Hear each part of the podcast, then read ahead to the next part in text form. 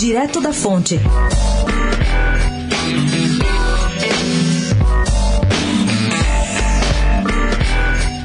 A orientação do ex-presidente Lula para o PT lançar candidatos a prefeito em todas as capitais onde existam nomes viáveis impulsionou em Recife a candidatura de Marília Arraes, que é neta de Miguel Arraes e prima de João Campos, que também é deputado federal e também é candidato a prefeito da capital pernambucana.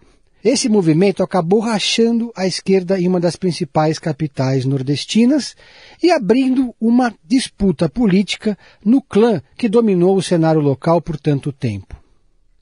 Os herdeiros de Miguel Arraes vão disputar as urnas na capital recifense se não houver um acordo em nível nacional, o que está cada vez mais difícil.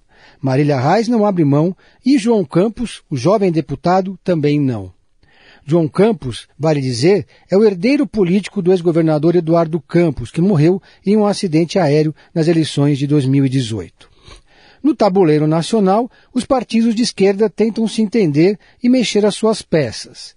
Uma das capitais importantes é Porto Alegre, onde o PT cogita não lançar candidato próprio para apoiar Manuela Dávila, do PCdoB, que foi candidata a vice de Fernando Haddad, mas agora vai disputar a prefeitura e lidera todas as pesquisas.